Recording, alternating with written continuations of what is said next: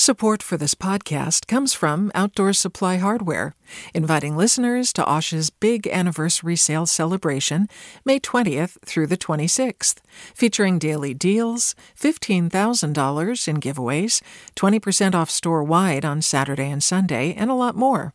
Learn more at OSH.com. From KQED.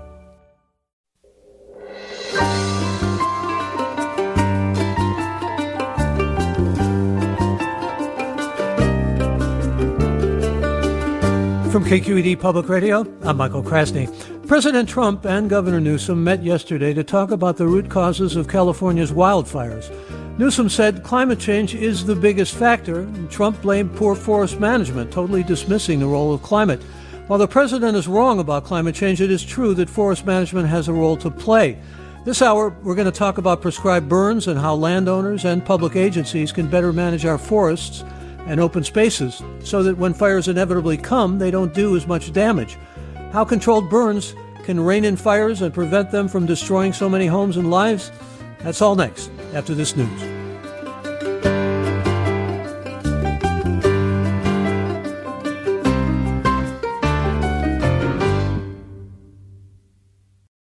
Welcome to this morning's forum. I'm Michael Krasny.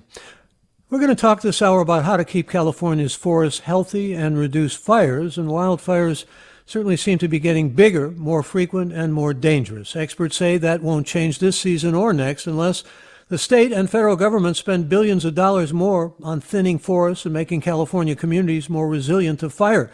That would mean a big shift for foresters and firefighters who have spent the past century working to preserve timber and beating back the flames. But people who study fire say that shift in thinking is long overdue. And we're going to talk about what it would take to rework how California manages wildfires and forests. Joining us first is Danielle Venton, KQED science reporter. Welcome, Danielle. Good morning, Michael. Good morning to you. Well, yesterday, the president had a two hour stop at an airfield near Sacramento. He met with Governor Newsom and spoke with him respectfully about the plumbing of the world and how it's changed and how science and climate change are real, or the science that tells us about climate change is real. President wasn't buying it, I guess, was he? Yeah, that's right. Um, it was it was sort of remarkable, you know, even in the president's remarks to reporters uh, just as he got off the plane, you know, he maintained that forest management is the way to deal with California's wildfires. You know, there's there's no doubt that there's some truth to that, and uh, Governor Gavin Newsom said that that was an area of common ground between the state and federal leadership. But Newsom definitely used the opportunity to point out that most forested land in the state is owned by the federal government. And so, if the federal government wants to improve forest management, uh, that would be welcome and they have the opportunity. Um, he also pointed out that just 3% of forested land in, in California belongs to the state. Um, and Newsom and other state officials, um, notably the Secretary for Natural Resources, Wade Crowfoot, pointed out that scientific consensus clearly shows that climate change is making the state drier, hotter, and more vulnerable to big fires. Um, there was sort of this remarkable moment where Trump said, "It'll start getting cooler. Just watch." And uh, and Wade Crowfoot said, "I wish the science agreed with you." Um, and after that, Newsom, in, a, in, an incredibly polite way, said that climate change was an observable fact in California, and he asked that the president respect the difference of opinion on this fundamental issue. Um, to which Trump very calmly responded, "Absolutely." Uh, I do want to go back to one moment, um, which was the president's response to our reporter Katie Orr on the politics team, uh, asking what role the president thought climate change was playing in these massive fires. And he said that he thought it was uh, forest management, but he went on to say that forest management is a problem we can do something about, but he seemed to imply that taming climate change would be too hard because you have to get a lot of countries to change their ways. He talked about India and Russia. And uh, I want to point out that India and Russia are part of the Paris Climate Agreement, which is the current best framework for achieving global emissions reductions. And the president has taken steps to pull the US out of that agreement. Well, he also talked about nations like Austria and Finland, where forest management seems to be working better than that is presumably in California. But when you mentioned Wade Crowfoot, uh, Secretary of California's Natural Resources Agency, talking about the danger and ignoring the science, uh, President Trump said, "I don't think science knows." Actually, uh, I think that's a direct quote, isn't it? That is a that is a quote, and that was a that was a remarkable moment that um, you know took some people. Uh, it was shocking, even though we know that this is a president that casts um, casts doubt on scientists routinely. It was a, it was a remarkable moment. It's a remarkable moment in so many ways because uh, the president, just as as respectful as the governor was, and complimentary, and saying, you know, we have a lot in common. We've known each other for quite a while. Uh, President Trump uh, said absolutely, and then he kind of shifted gears uh, when uh, the Secretary of California's Natural Resources came on the scene and started talking about science, and you know said that remarkable thing about I don't think science knows actually, um, and this has allowed for a political response from. Uh, Vice President Biden. Uh, Vice President Biden has turned this into essentially saying that the president is. Um, he called him an arsonist, actually. That's right. Yes, we heard we heard um, candidate Biden come out very strongly yesterday in a speech for climate change policy and accusing the president of not doing more and saying that if we have four more years of someone who denies fundamental science that we can expect much more of america to burn and I, I want to give you uh, some kudos for uh, i was following your twitter feed and um, uh, actually, we need some levity at this time. And you said uh, that um, the idea that this is not climate change as well is sort of like saying, uh, well, l- let me ask you what you put in your Twitter feed about donuts and six packs. Oh, yes. Well, I said that, you know, what I really want to come out of this fire season is for us all to be able to recognize that you, you that these bad fires are caused both by intensifying climate change and forest mismanagement. And to just say it's one or the other is like saying, "Oh, I'm I'm gaining all this weight, but it's because of my donut habit and not because I drink a six pack of beer every night." That's yeah. I appreciate that. I appreciated that humor. I think. thanks for uh, and thanks for being with us, Danielle. I appreciate your being with us this morning. Absolutely. That's Danielle Venton, KQED science reporter. And let me tell you who's joining us for the rest of the hour. We want to welcome Lenya Quinn Davidson, who is a area fire advisor with UC Cooperative Extension. Welcome to the program. Good to have you. Well, thank you. Nice to be here. Nice to have you, and also nice to have Scott Stevens back with us on Forum, professor of fire science at the College of Natural Resources at UC Berkeley. Good to have you, Scott. Happy to be here. And we're also happy to have Craig Tom, Thomas with us, director of the Fire Restoration Group. Craig Thomas, welcome. Good morning to you. Good morning. Thank you for inviting us all.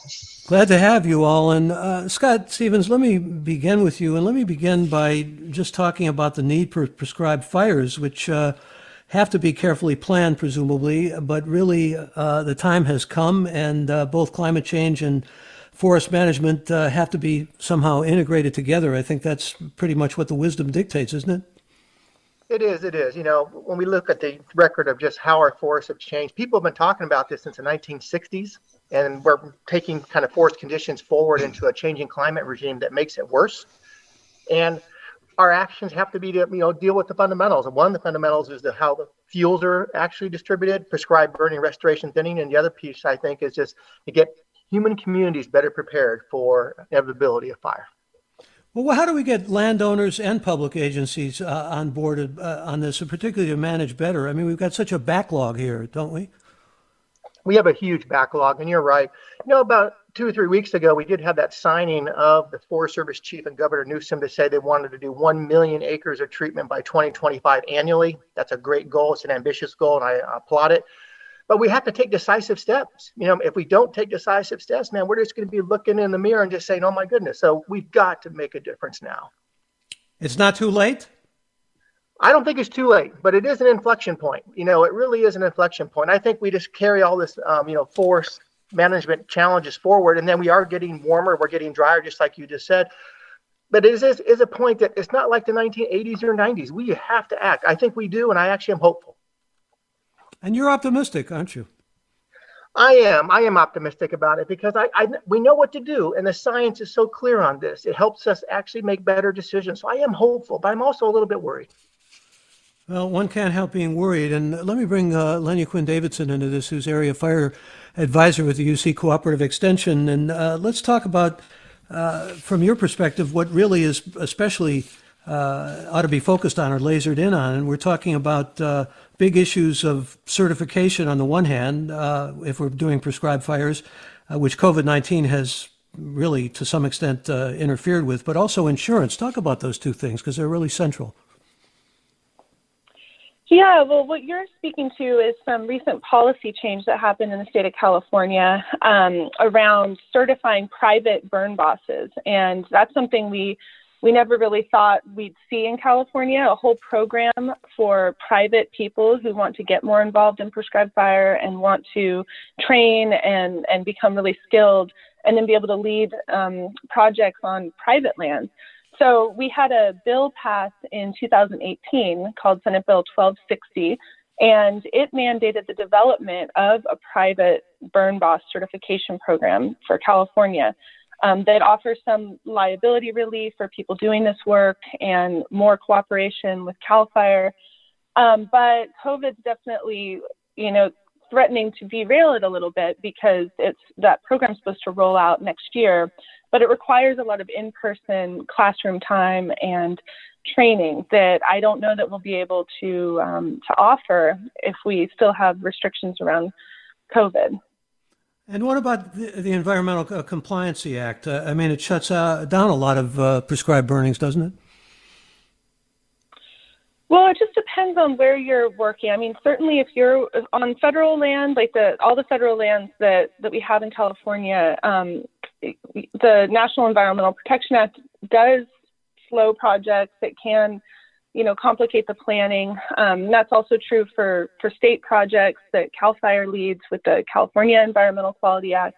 Um, for private lands, it can be a little different. If you're a private landowner trying to manage your property with prescribed fire, um, you're not necessarily as as tied into those environmental compliance laws.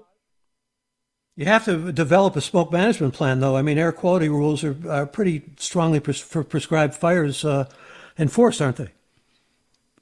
Yes, air quality is a huge deal for prescribed fire and something that we have to think about year round and secure permits for and develop smoke management plans for. So that's something I do a lot in my job is work with landowners to try to understand that and navigate that process because it is it is pretty complicated and can be onerous, but it's not insurmountable.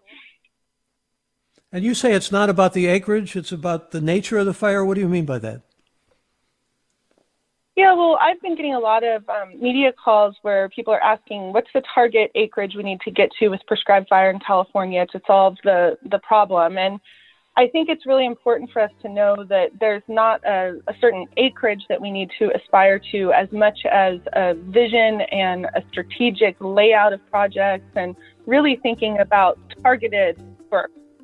Well, if you've just joined us, we're talking about uh, prescribed fires and what to do about uh, the terrible situation we have here with mega fires in California, and particularly with prescribed burnings. Uh, it goes back actually to Native Americans and indigenous people who did it right, and we can learn a lot from them, and we may get into that in this hour. But in the meantime, if you want to join us, and we'll talk in a moment with Craig Thomas. Please feel free to give us a call now at our toll free number. It's 866 733 6786. That number again for your calls 866 733 6786 or get in touch on Twitter and Facebook. We're at KQED Forum or email us forum at kqed.org. I'm Michael Krasny.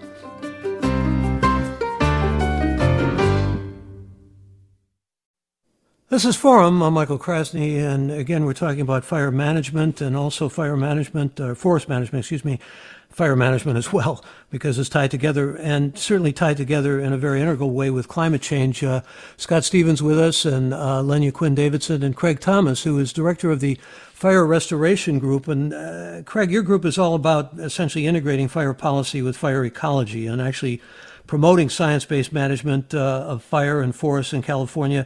Uh, again, not too late for us.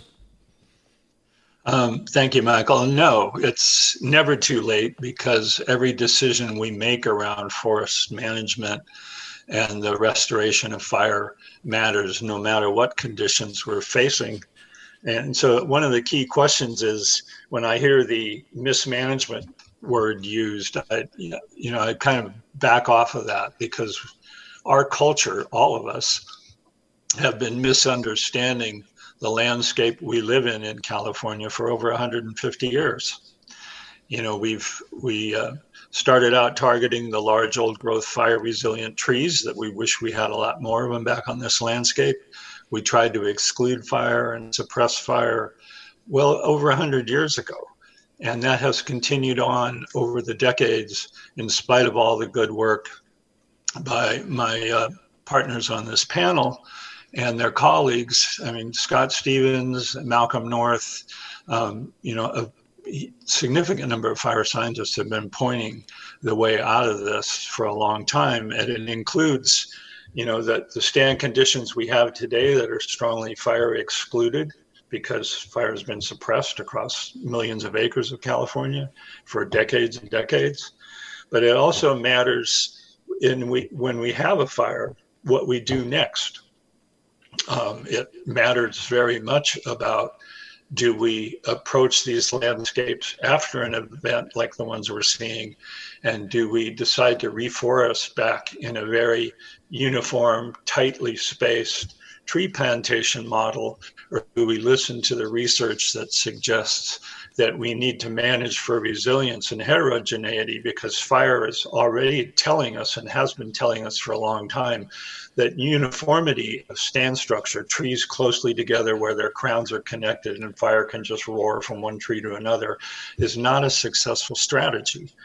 So, anywhere along the way, we can hop in and say, okay, we're going to start managing these landscapes like fire matters in you know one of the five or six of the most naturally fire prone landscapes on earth well, that means prescribed burns, uh, and they but they need to be planned and they need to be strategically mapped out, and they can also uh, uh, present liability risks and and uh, for landowners, especially to prescribe burns, uh, to do prescribed burns. So.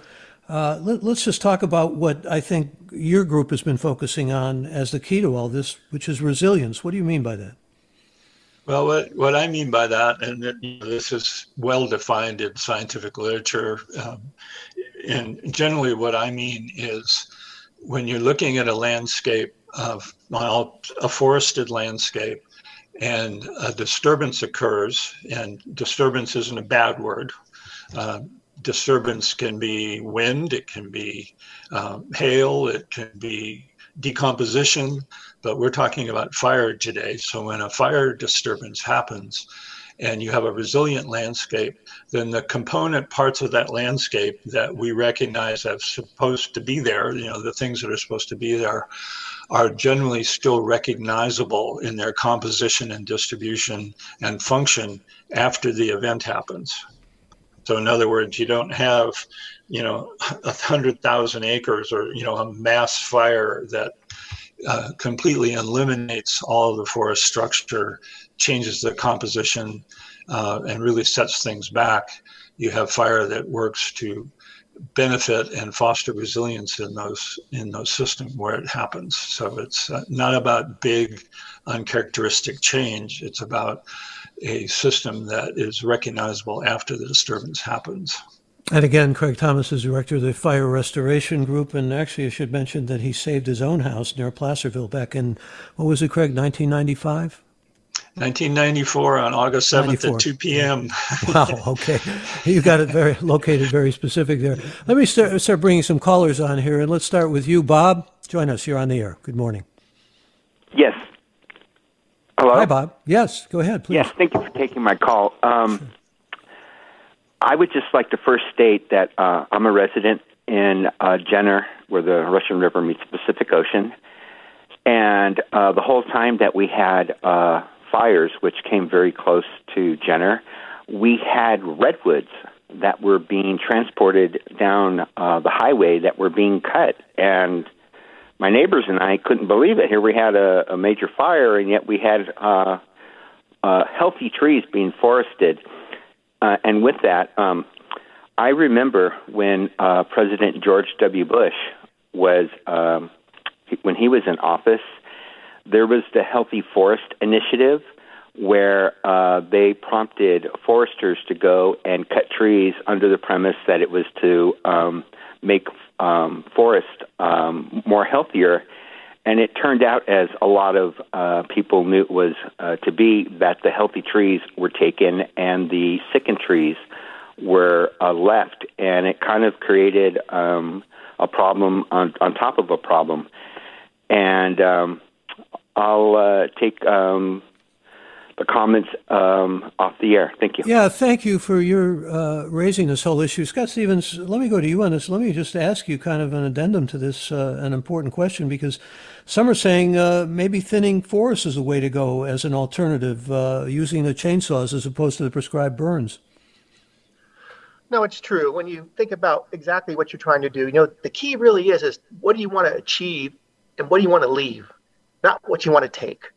But if you can actually go in with the idea that you want to do a restoration idea, like Craig Thomas talked about, thinking about creating resilience, gappiness of forest structure, larger trees, species that are more able to deal with climate change and drought.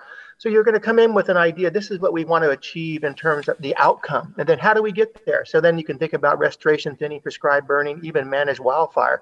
But you've got to come up from the fundamentals of saying we want to achieve this versus we want to uh, take out something right out from the bat. Uh, Lenya Quinn Davidson, you've been involved in prescribed burns up in Humboldt. Uh, can you talk about just how successful they are in the big picture or how much they lead us toward the necessity of prescribed burns, understanding them?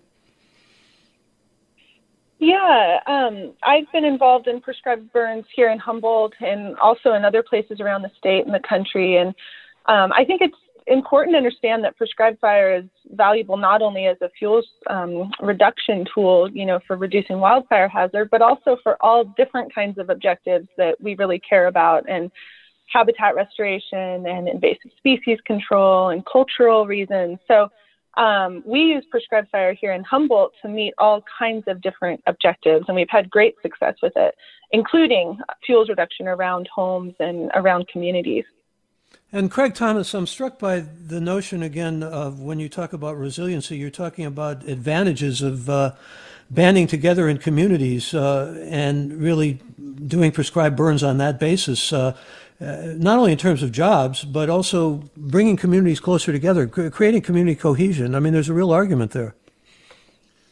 Absolutely, it's um, it's one of the most powerful things I've witnessed in my 40 years of living um, in a WUI forested landscape where people have been coming together in collaborative efforts around the state now for significant period of time. Joining forces building understanding is one of the first things like really it used to burn here every five to ten years you know people depending on where you are and what elevation and what kind of forest you know just building that understanding that fire was the natural process that limited these fuels and the density of smaller trees and that we need to get back there. I, I, I want to agree with Scott and, and say that, you know, this isn't fire alone we've gone way too far in terms of allowing the distribution and density of trees go to the point where we need to have thinning, particularly around communities where, you know, I, I make it a point of never asking my friends in the fire community to light fire where they risk their careers or risk burning a town down. We have to do some thinning work. I spent $6,000 on my own seven acres just a couple years ago working with um, some arborist friends of mine to get my landscape and my trees in the position I want them in um, after the fire that we had in 94 that we mentioned. So it's, you know, I own three chainsaws. I also own a drip torch. Um, and, but it's doing the right work.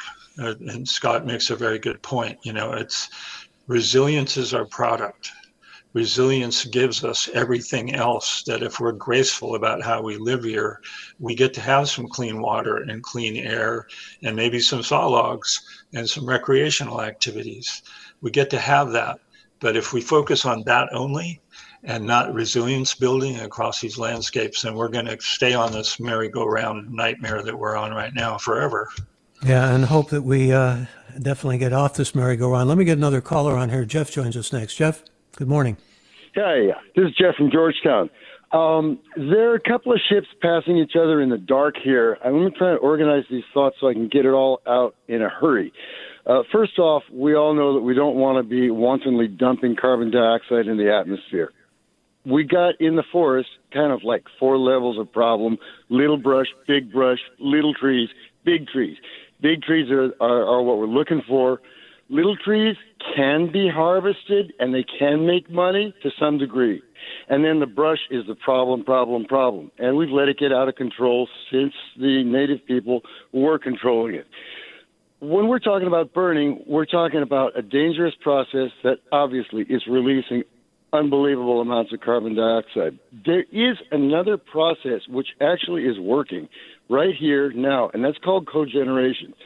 So we can pay guys to go out in the forest and masticate the brush, and when they masticate the brush, they've taken care of the brush, but they've got nothing to do with it. So they burn it. Okay, we've done the carbon dioxide thing again.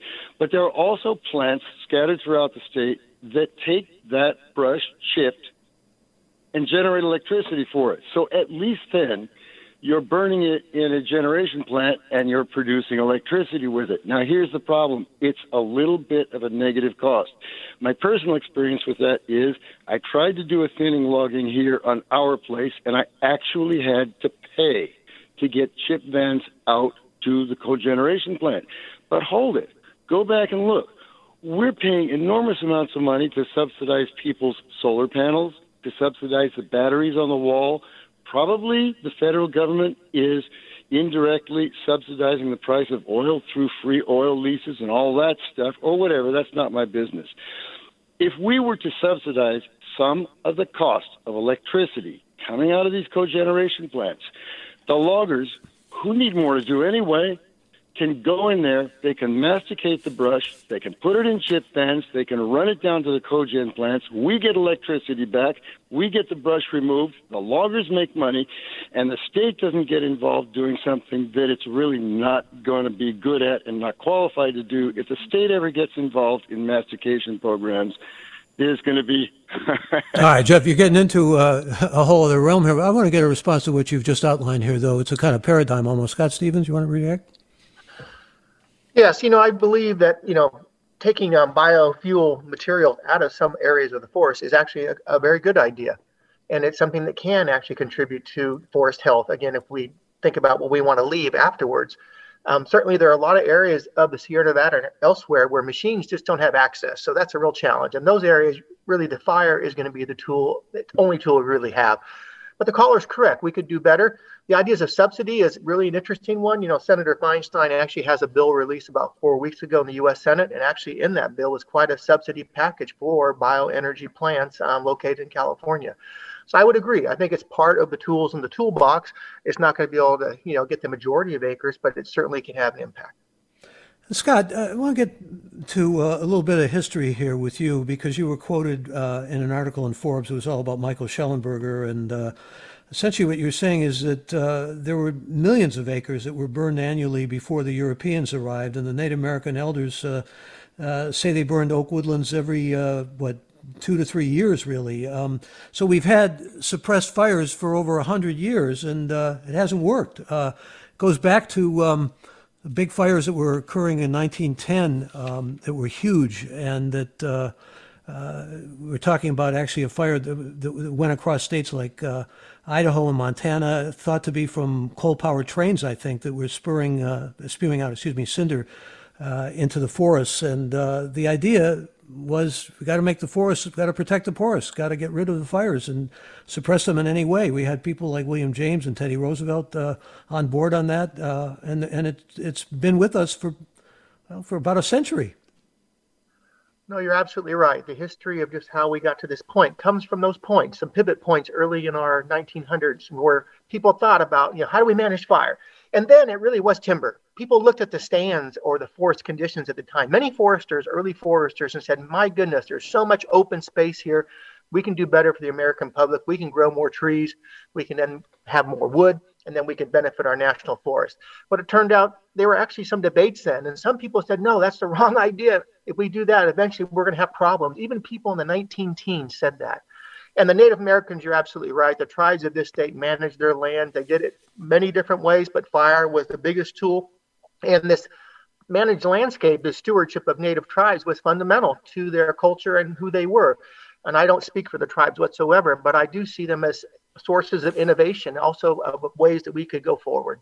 And they were displaced too in the early 1900s, uh, which had a lot to do with uh, some of the problems we have as well. But that's a whole other story. I want to get to some comments that are coming in. A couple of comments on Native American burn practices. Kyle writes, I believe that climate change may be the primary factor in our forest fires in the near future, but I do think people are underestimating the effect Native Americans had on shaping our forests with intentional burning. The forests have only been managed the way they are now for one or two hundred years, so I see the fires as a clear consequence of this relatively recent change. And Pam writes, in our current state of affairs, I'm not in favor of controlled burns. I would like to hear from indigenous people who I would trust with this task. And uh, I think it's pretty clear that they were burning gas, uh, grasses and shrubs and young trees, and these ground fires uh, uh were pretty much keeping control of things uh, for quite some time. I, I, want to read some more comments here and get some responses from our panel. Um, here's a listener. Let me go to you on this, if I may, uh, Lenya Quinn Davidson. George, who says, We don't understand the bio- biological e- ecology of California. The chaparral, the redwoods, the extinct fire resistant specials, the imported unsuitable species. The Native Americans understood the California fire ecology. We don't understand it, or worse, we refuse to understand. Yeah, that's a powerful comment, and I think it's true. I think that one of the um, the big problems that we have, and that you know our current situation is a product of, is our complete disconnect with the landscape and with fire as a process and as a fundamental shaping force of this place that that we love and that we call home. So, I think um, indigenous fire practices are incredibly important for us to understand and to really try to grasp that connection and how people can be a part of, of the landscape and have a, um, a really positive role. And that's what excites me um, in the work that I do is trying to rebuild that culture of fire in California and trying to connect people better because we have so much to learn, but we have to pay attention and be willing to, to listen. And this is the sort of thing that can really, uh, as I was saying before to Craig Thomas, can really build community and build cohesion in community, can't it?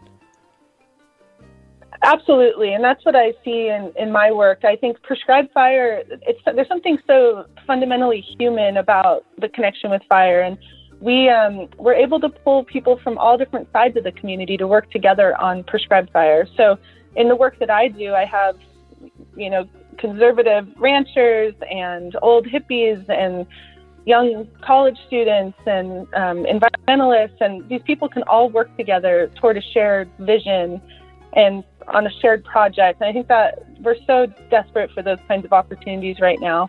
And indeed, we are, and we will continue with more of your calls and emails. Stay tuned. You're listening to Forum on KQED Public Radio. I'm Michael Krasny.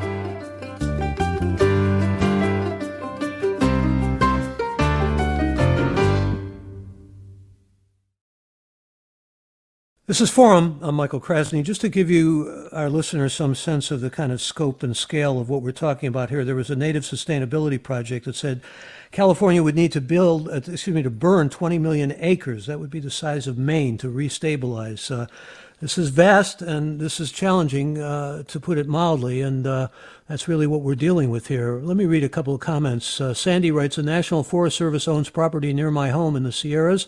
I offered to pay to have some of the trees that have crowns interlocking removed. They said no. What's wrong with these people?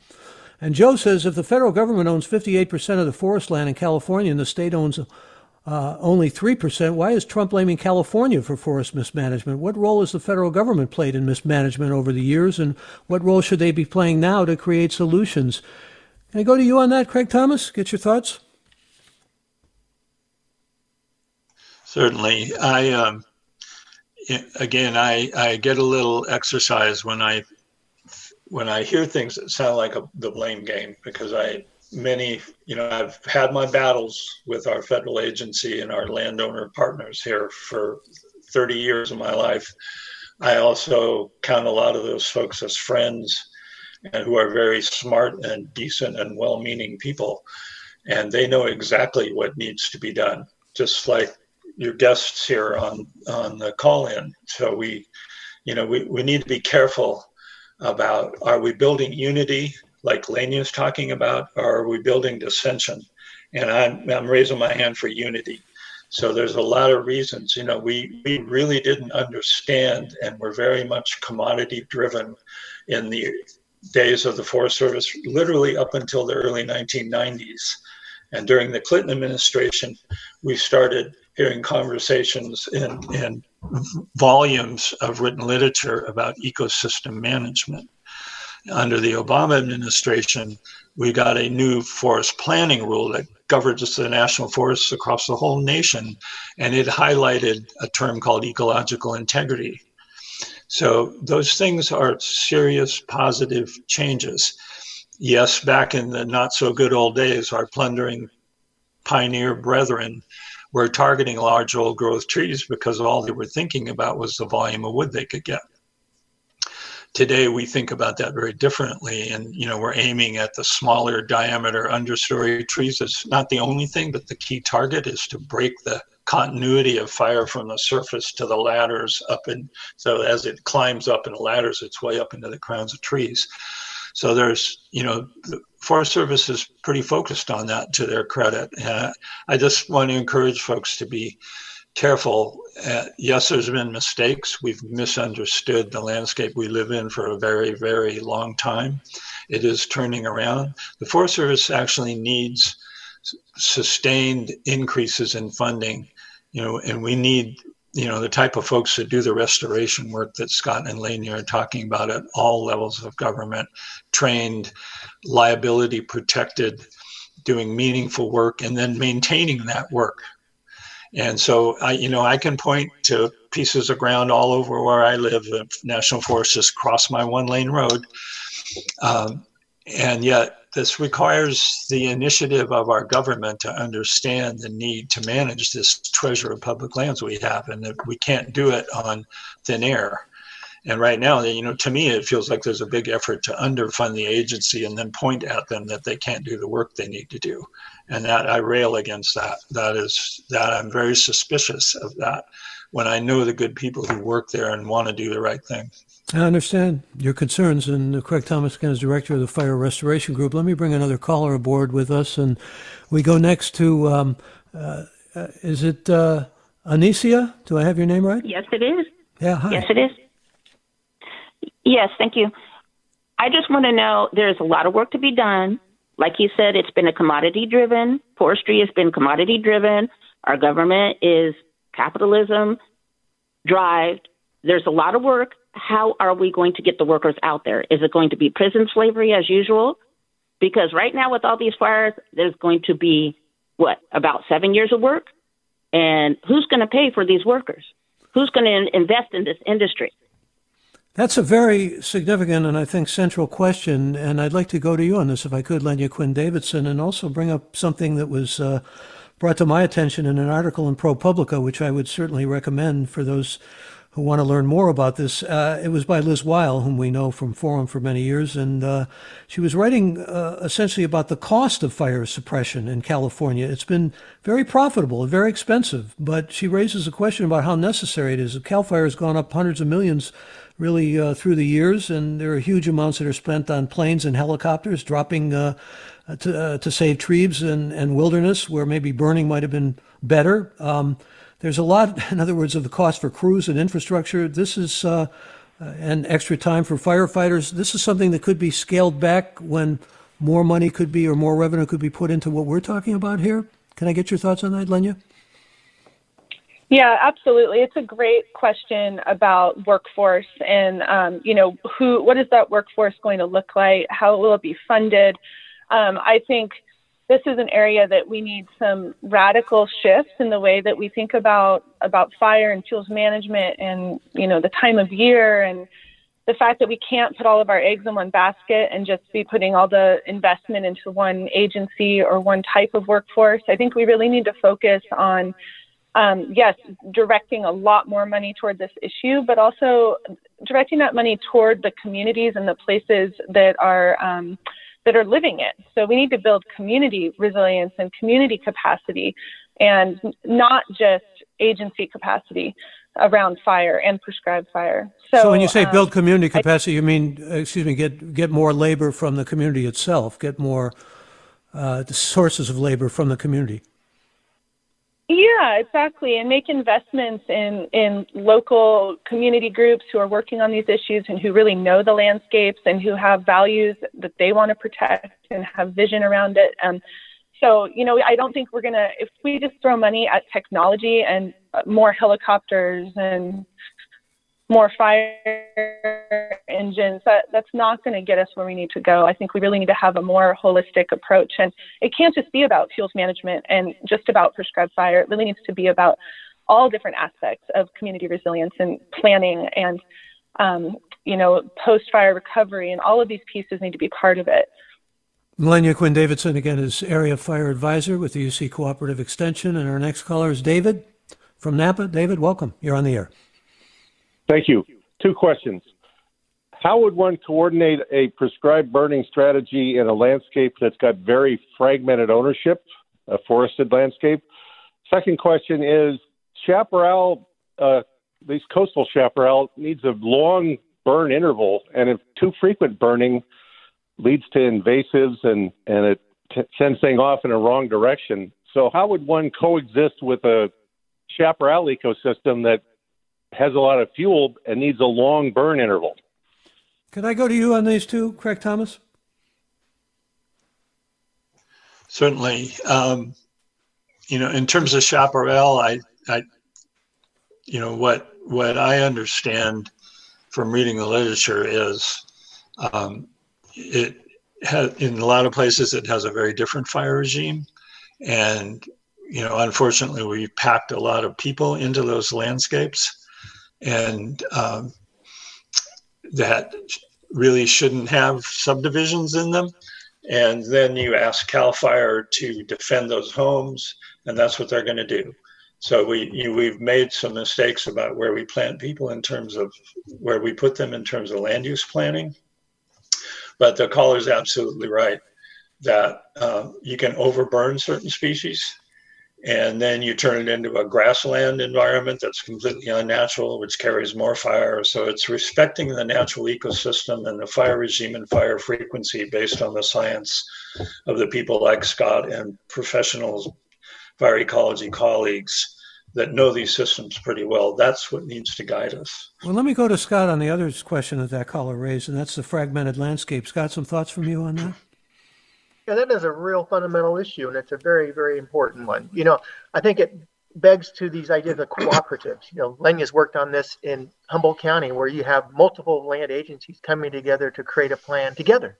You know, and get away from just like fragmentation and everybody has you know um, lands that are basically separated.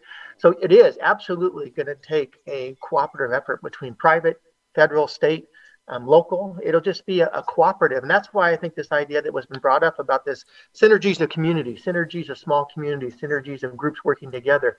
That's the only way you'd ever be able to work on a fire issue in a fragmented landscape. And Scott, I remember talking with you about bark beetles, and I'm wondering what your response is to a listener named Bruce who writes a few years ago. A significant percentage of California's forests were decimated by both drought and beetle infestation. Those dead trees were never removed from the forest because of the cost. Is this the reason why this year's fires are so intense? What's the solution and who should pay? Well, that's a very good question. And the Creek Fire, unfortunately, in the southern Sierra, I think is actually one that is showing what can happen. The Creek Fire burns, um, you know, outside of Fresno, up in the Sierra Nevada. It is really one of the epicenters of the 2012 to 2015 drought, and it killed hundreds of millions of trees. Um, some of those trees were removed, others were not because of just access and other issues and um, other infrastructure problems. But as those trees fall through time, through just natural decomposition, wind, they actually get on the ground, they actually become much more worrisome from the fire behavior standpoint. So even though they were standing dead a few years ago, they got all of our attention, including me, all those brown needles, trees everywhere. They're actually not as difficult in a fire situation when they're standing. It's harder to burn actually, but you get them on the ground, they actually can be very efficient at actually burning. So here we are eight years after the drought or so, some of those trees are down, and unfortunately, we're seeing some of the consequences, I believe, in the creek fire. And here's another historical question, and perhaps you can uh, amplify this somewhat, Scott. Uh, Casey writes, You're wrong about suppressing fires for over 100 years. Private property owners still perform controlled burns up until the 60s and 70s. My parents and extended family did it on our family ranch. But we're talking about actually government's role in this uh, more than those who were doing prescribed burnings. And the 60s and 70s really kind of changed everything, didn't they? No, the caller is absolutely right. My predecessor at UC Berkeley, Harold Biswell, he used to work extensively with um, people that had ranches, um, hunting clubs, um, just um, open space. And you're absolutely right. You know, the burning of the 50s and 60s and 70s and the 40s was in this state was all dominated by private individuals working on their land. It's amazing. Then I think fragmentation, more urbanization, the WUI starts to creep up. It got very, very difficult after that. But that's a history is absolutely correct. You know, we had a system that was working on the private side at the same time the federal side was basically not moving at all. That's really what we've been talking about is the federal side because of President Trump coming to California, and not th- the agencies weren't necessarily thinking the best way to care for the land and how best to uh, make it sustainable. Uh, let me also go to a uh, caller named Kathy next, and Kathy joins us. Welcome. Hi, uh, this is Kathy in Palo Alto. Hi, Kathy. Um, I wanted to add, I'm sorry, a little bit more. Uh, um, maybe more issues to to the conversation. In um, recently, Douglas Tallamy has pointed out, an entomologist has pointed out, that we're starving the insect populations, and that in turn is starving the birds. And this is coming about for a number of reasons, but one of them is the fragmentation of of the landscape and um, the wide prevalence of lawns and he is suggesting that we uh, we citizens, uh, particularly people who have um, uh, wide open land, uh, repopulate it with native species to feed the insects and allow a continuous uh, landscape for them, a continuous corridor across the United States so that they can thrive and we in turn can thrive. This is vital for us. So here in California, with the fires, um, to do such a thing, uh, we have to take into account this issue of fire. And I would like to hear the panelists' comments on um, how I'm I'm trying to do native gardening in around where I am and trying to grow the species um, that are helpful, the cornerstone species in particular, um, some of which can be trees. They're particularly oaks in particular. Um, so anyway, I'd like to hear the panelists' uh, comments on how we in California, if they have any thoughts on how we can do this, or whether this even makes sense for us given the the. Yeah, Kathy, thank you, thank you for that question. Appreciate that. Let me. Uh, can I go to you, Lenya Quinn Davidson?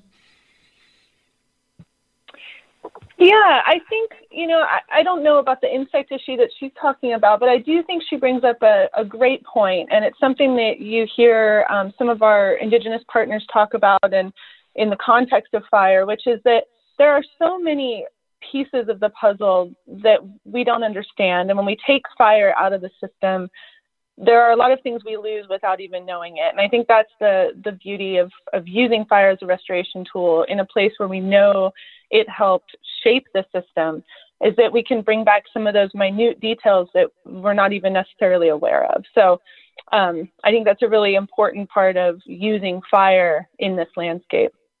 And I thank the caller and uh, Craig Thomas. Uh, get a response from you uh, from a caller or a listener named Nate who writes I've heard environmental scientists say Forest fires are considered net zero carbon generators because the empty landscapes left behind quickly began absorbing carbon during regeneration. Well, um, you know, the, that point of view is interesting, but what the system was before European Americans showed up here, and, and I don't want to overstate this, but it contained a, a large number of larger, older fire resilient trees. And it had fire mostly, not all the time, but mostly operating in the understory. So when we look at resilience, we have to be careful that what we picture is dynamic. There's always been fire and emissions in California, and it's a matter of stability and equilibrium to where we get to the point where we have the co benefits that we appreciate and enjoy and need for our survival. and how that system operates. So if you just, as the previous caller mentioned, you know, about plants and how do we cope with fire? Well, fire is a major factor in biodiversity. It's we call it pyrodiversity. So it's it, instead of thinking of it as destructive based on all the media video we've been watching in horror, um, think about it as regenerative and renewing these landscapes and bringing back the health to the system that we recognize. And you, you know, there's always this big question about how far back do you go to look for some sort of target. Well, you know, if you think about Yosemite Valley, well, once it was covered in glaciers. So, I mean, you have to think about what we know about the system that we've inherited in recent time and how the native people were living here and what science is telling us today. And th- those are the things that, that really matter. And, we, you know, I'll, I'll refer, and Scott's familiar with this paper. There's a couple of recent papers have recently come out. One of them looked at a thousand fires in the Sierra Nevada over a 30 plus year period. And what they found was the most resilient structure remaining from all of those fires was a fairly small patch scale of diversity from one stand condition to another. So fire is telling us what to do.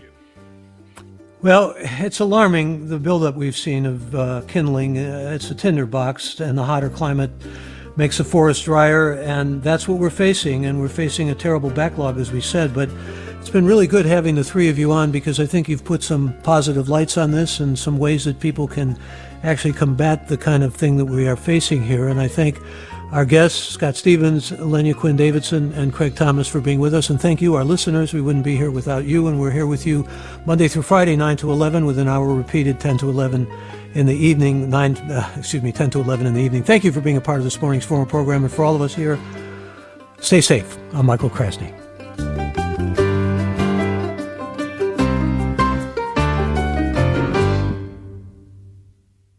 Funds for the production of Forum are provided by the members of KQED Public Radio and the Germanacos Foundation and the Generosity Foundation. Support for Forum comes from San Francisco Opera. Set 10 years after a school shooting, the critically acclaimed opera Innocence takes us into a complex emotional journey where our understanding of innocence and guilt is constantly upended. Kaija Saariaho's ethereal score collapses the past into the present as a community of survivors grapple with how to move forward. Don't miss the highly anticipated American premiere of Innocence, June 1st through 21st. Learn more at sfopera.com.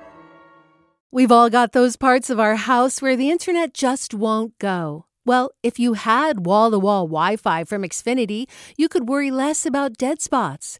Because with wall to wall Wi Fi from Xfinity, you get fast speeds, reliable connection in every room, and power for all of your devices, even when everyone's online. That's wall to wall Wi Fi only with Xfinity. Restrictions apply, not available in all areas, actual speeds vary all over the country. We need to improve reading in Wisconsin. Schools are changing the way they teach reading. I'm calling for a renewed focus on literacy. We have gotten this wrong in New York and all across the nation. And it's happening because of a podcast. I think your podcast has changed my life. And I'm going to share this podcast with everyone I meet. Sold a Story investigates how teaching kids to read went wrong. New episodes of Sold a Story are available now.